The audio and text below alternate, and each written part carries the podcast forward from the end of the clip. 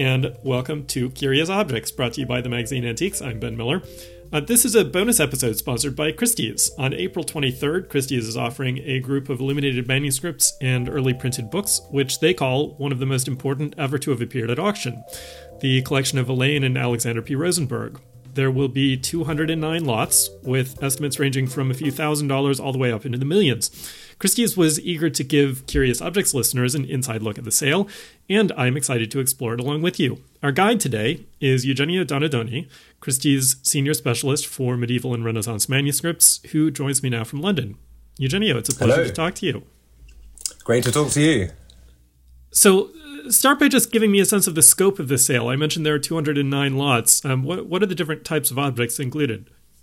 Well, the the there are seventeen medieval manuscripts, um, and and the rest are um, early printed books. Uh, at the, the dawn of printing, really, you know, the the uh, late fifteenth century um, printed books and uh, books of hours.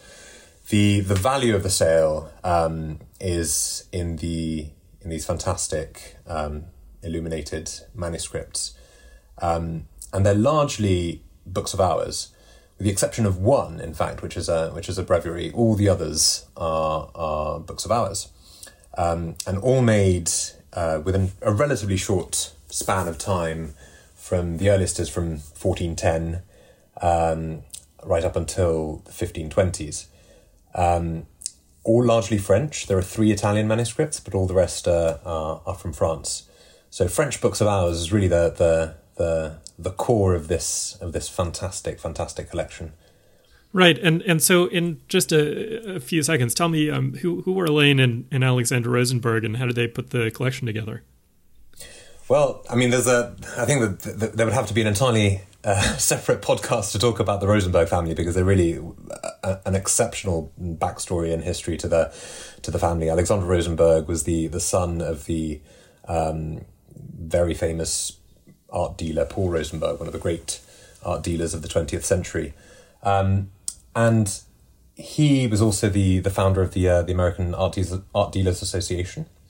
Um, his wife Elaine, uh, they were they were very close, and they collected you know they collected together, and this was really very much a sort of a, a, a joint enterprise. You know, Alexandre had a passion for for collecting uh, books you know, from an early age. In fact, you know, most of the books in this uh, in this sale have a bookplate designed um, for him by Picasso when um, when Alexandre was only right. fourteen, which is which is fantastic. Which is a, a view of an open window onto a uh, onto sort of a, the, the the the sea um, with the initials APR Alexandre Paul Rosenberg.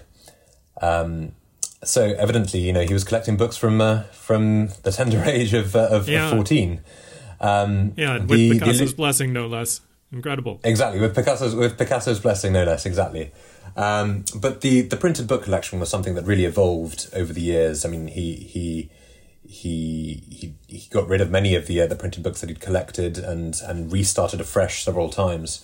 Whereas the the manuscripts he um, he bought largely in the in the seventies and and eighties, uh, and it was something that you know that Elaine Rosenberg was very very much involved in too. And they were great philanthropists. And after Alexandre um, passed away in, in 1987, you know, Elaine carried on the philanthropy of her husband. She was a fellow at the uh, the Morgan Library and on the visiting committee. She gifted manuscripts of the Morgan Library and the archives of Paul Rosenberg to um, the uh, to, to MoMA. Now, for this conversation, um, we wanted to focus in on one particular object. Um, this is a, a book of hours from 15th century France, made by someone referred to as the the master of the Paris Bartholomeus Anglicus. And before we even start talking about it, um, to give listeners a sense of the significance of this object, it's it's pictured on the cover of the catalog. Um, you devote, if I count it right, eight catalog pages uh, to, to That's book. right. And your We auction estimate is pages.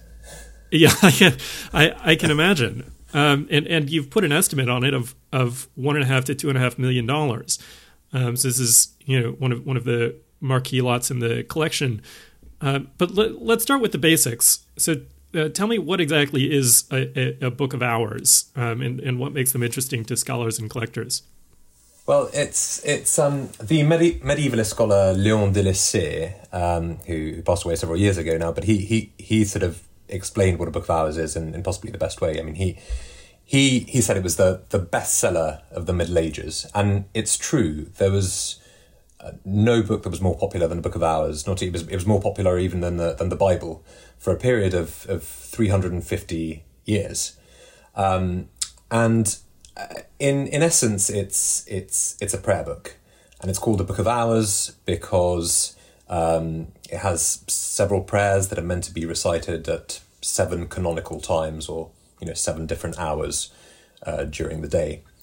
Um, but what's important about a Book of Hours is that is that it was made for the laity. So when we look at these objects, we're not thinking about you know monks or priests or nuns um, you know kneeling in devotion with with with these manuscripts. They're they're made for the everyday men and women of of the middle ages.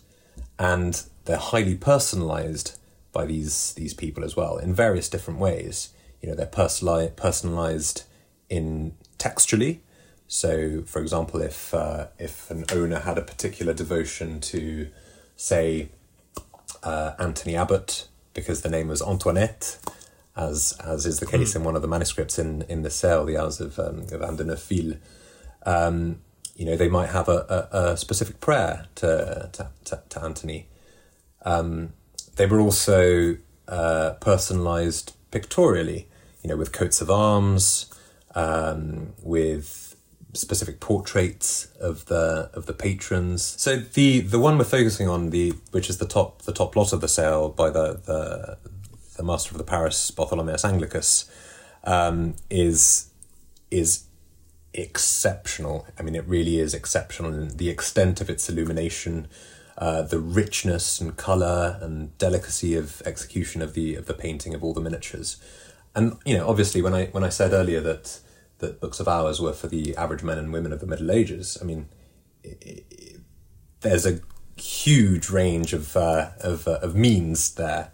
Um, you know, there were very poorly made books of hours um, with minimal illumination, um, but also depending on on your means. If you're a very wealthy member of the court or a very wealthy banker or lawyer, even then, you know, you could afford something truly exceptional. And this and this is something truly exceptional. Um, it's in absolutely pristine condition, as if it had been painted yesterday. Really, really opulent, dripping with liquid gold and and, and liquid silver. Um, and and really the, the the quality of the miniatures is is simply unbelievable if only I could convey, you know, seeing it in a, in, in, in, a, in a podcast, you really have to see it to, to, to appreciate it properly. Yeah, well, and I certainly recommend listeners to, to take a look at Christie's.com. Um, you know, you can view everything in the sale, in, in, including uh, images of this book. Um, but but for people who are just uh, listening at the moment, I mean, if I had the book in front of me and I started flipping through, uh, what would I see? Well, you'd see first first start, you'd see many of the the um, the images that are traditionally associated with um, with books of hours uh, over over the over the centuries. So, as I said earlier, the the Book of Hours is is prayers to be said at the different canonical times of the day, but the focus of a Book of Hours is really the devotion to to the Virgin Mary, um, and and most books of hours that we see have scenes from the life of of the Virgin. So as you open the, the, the manuscript, you'll see the Annunciation of the Virgin, which in this in this particular manuscript is just extraordinary. It has these fantastic borders that are inhabited by angels in prayer and holding silver scrolls. Um, you'll see the the the Nativity, um, the Annunciation to the shepherds, the adoration of the, the three kings. Um, the flight into Egypt. So all stories from the from the life of the Virgin. As you move on, you see King David in prayer, the crucifixion, some scenes from the life of of, uh, of Christ. There's a very dramatic miniature towards towards the end, which show, shows a, a, battle for the soul, with um, Saint Michael uh, rescuing the the soul of a sort of a recently deceased uh, person from uh, from the, the grip of the of the devil. Um, wow! And this is you know in a in a in a in a, in a cemetery. So uh, really, the the the the interest here, I mean, is is just the skill with which these these miniatures are painted. So tell me about um, yeah. Sorry, yeah. Tell, tell me about the, the process of, of making it. I mean, who who who made it, and what sorts of people were making books like this, and, and what was the process like? It, it must have been highly laborious. Hi, it is. It was highly laborious, and and as the as the years went on, and as you move move into the 16th century, um, it, it really becomes much more of a of a, of a commercial production with uh, with entire workshops, you know, churning out uh, churning out these these manuscripts um, on commission, but also just you know for stock. Um, so people could just walk in and say, "I'd like this, this, and this," and they'd be put together. And often there were there were several artists working working on a on a manuscript at, a, at the same time, and a separate scribe, of course, as well, leaving space for the uh, for the for the miniatures to be painted. Um, the specific manuscript is is painted by a single artist, and we don't know the identity of the artist. We call him the um, master of the Paris Bartholomeus Anglicus because he's named after a, um, a livre de propriété de choses by the author Bartholomeus Anglicus, which is a manuscript in, in the Bibliothèque Nationale in, in Paris. Um, and actually, he's he's a very he's a very interesting artist. And going back briefly to to, to the popularity of of uh, of book, books of hours, they were also a, a, vehicle for, for many artists. You know, the, the best vehicle, the major vehicle for, for artistic expression in the in the French Middle Ages and the, and the Renaissance. So you have artists like our master here, who work, you know, not just with with uh, with panel paintings and with uh, um, illumination, but also work in in uh, in stained glass and in tapestries. Um, but this really was, the Book of Hours really was the most convenient and most popular method for, for this type of artistic expression. And and this chap, the, the Master of Paris Bartholomeus Anglicus, you know, he's he's responsible for a small number of manuscripts, um, of which this is by you know by far the, the richest and the and the best. But also he is responsible for the um, tapestries uh, the portraits of the patrons in the Devonshire tapestries at the Victorian Victoria and Albert Museum. Uh-huh. So he was working um, in embroidery. Um, he was also responsible for the cartoons of the portraits of the Anjou dukes in the cathedral at Le Mans. So he's also working in stained glass.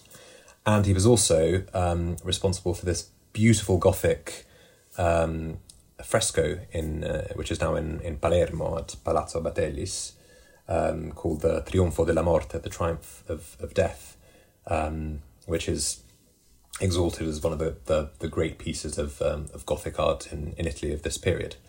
So he'd actually, you know, gone to Naples working with the court of Anjou uh, and and painted this uh, this fresco. So he was also a frescoist. And how are all is, these attributions made? Um, uh, that's that's that's a very interesting question. so uh, it's there's there's academic consensus.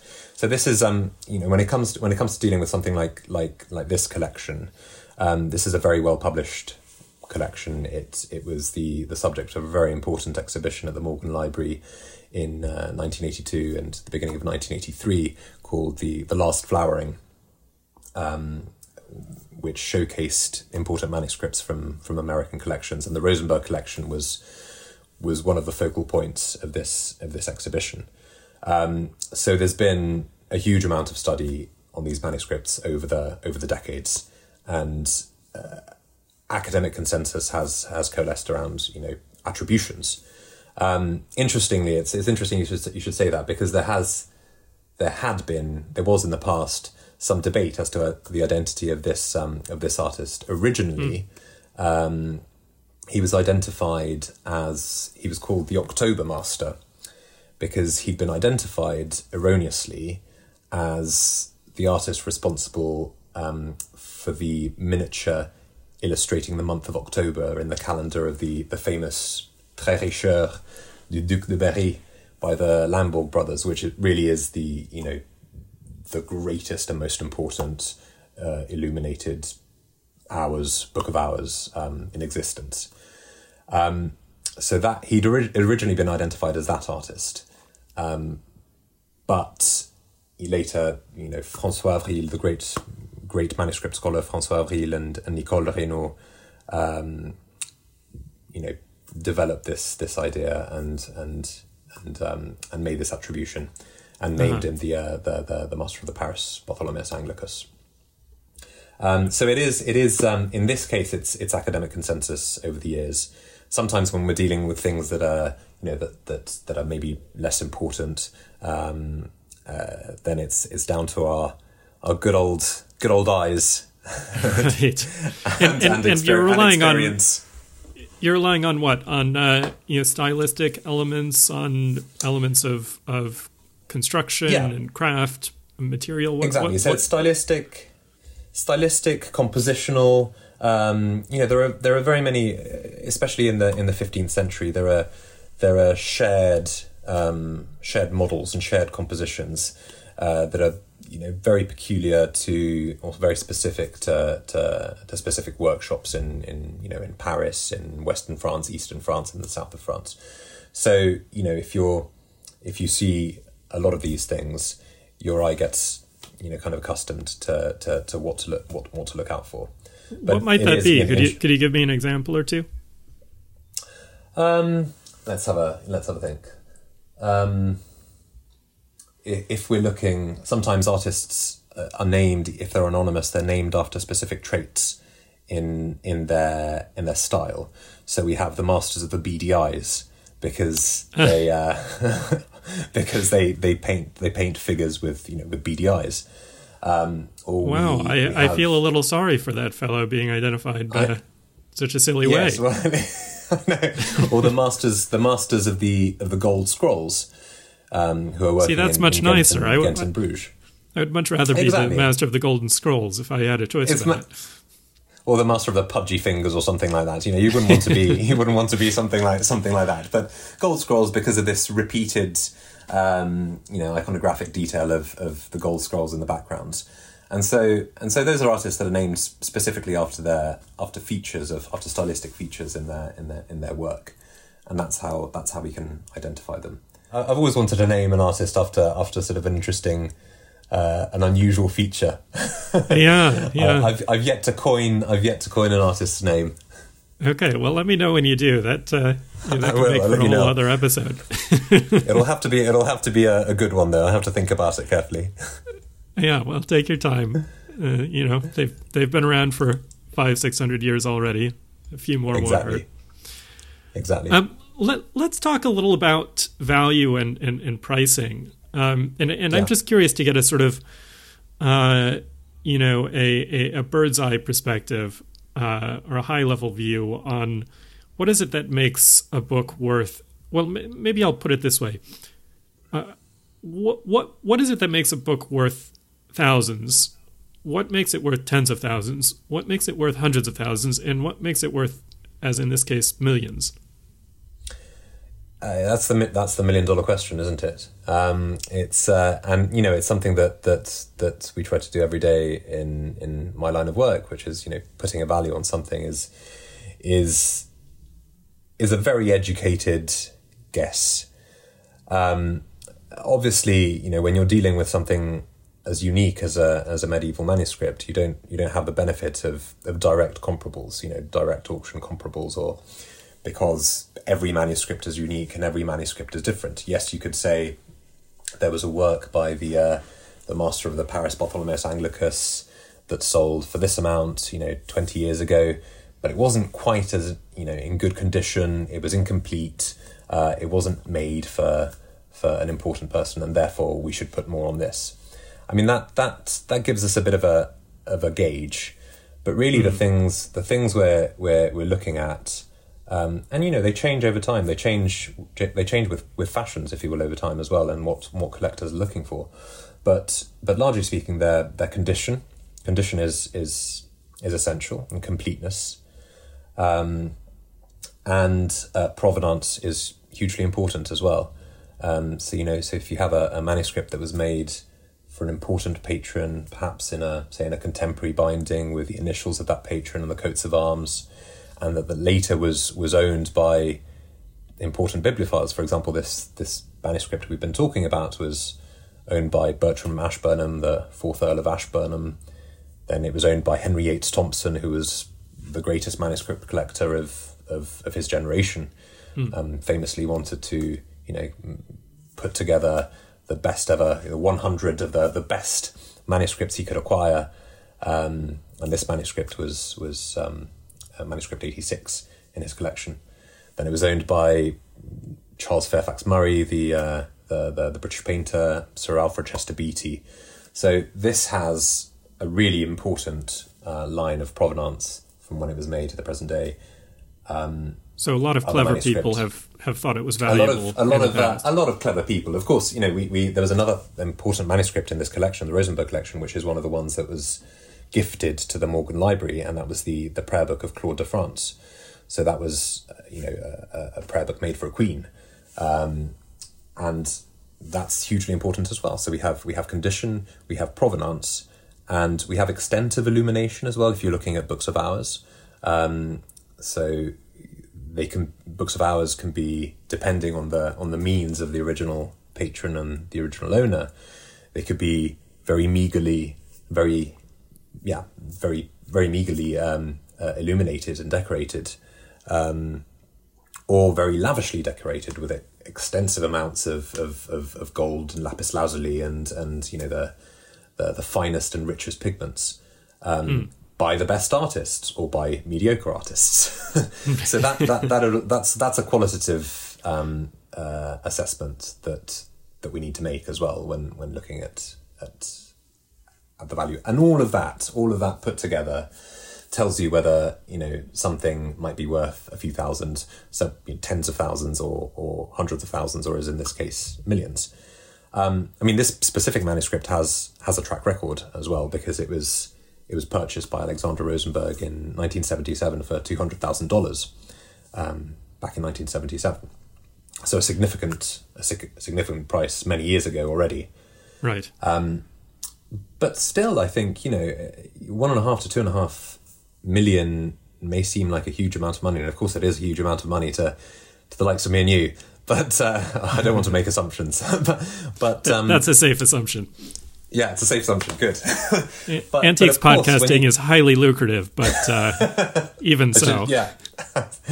but of course, you know when you when you look at it in the context of of the art world, what we're looking at here is is you know, and I always like to, to like to say that books of hours are are like miniature galleries of paintings. We're looking at a book that has sixteen paintings in it. Um, by a wonderful, wonderful artist. Now you can imagine that that uh, sixteen panel paintings would be worth much more than that. So actually, in in in a relative scale, it's it's a bargain, if, if, if you like. Well, of course, you would say that. Well, I, I, would I would say that, but, I'm, but but also because I'm I'm I'm well I'm biased to, to medieval manuscripts, of course. Um, but you know, it's it's it is really like holding a, a small gallery of paintings in your in your hand. Yeah, yeah. Well, I, I hope I have the opportunity to, to see it someday. Um, I, well, you should. Realized... It's, in, it's in New York. Um, it'll be uh, it'll be on, on view in uh, in New York from the. Let me just check the date. I think it's the view opens on the seventeenth of April. Oh, fantastic! And, uh, and goes on till the uh, the, the sale on the twenty third. I'll make a point of uh, paying it a visit then. Now, I realize this has been a, a just uh, the most cursory of, of glances at the world of, of books of hours and, and at this book in particular, but um, uh, have we done it justice? Uh, ha- have we missed anything significant? No, I think we've. I hope we've done it justice, and I, I hope we've uh, we've we've made people interested in, in wanting to go and uh, and see it, or at least you know clicking on the website and having a look at all the, the amazing pictures of it. But really, you know, talking about it doesn't you know it doesn't really do it as much justice as, as looking at the images. I mean, that's that's that's where the beauty lies. Uh, absolutely. Well, um, th- thank you very much, Eugenio. Best of luck with the sale. Well, thank you very much. Thank you for having me uh, on your podcast.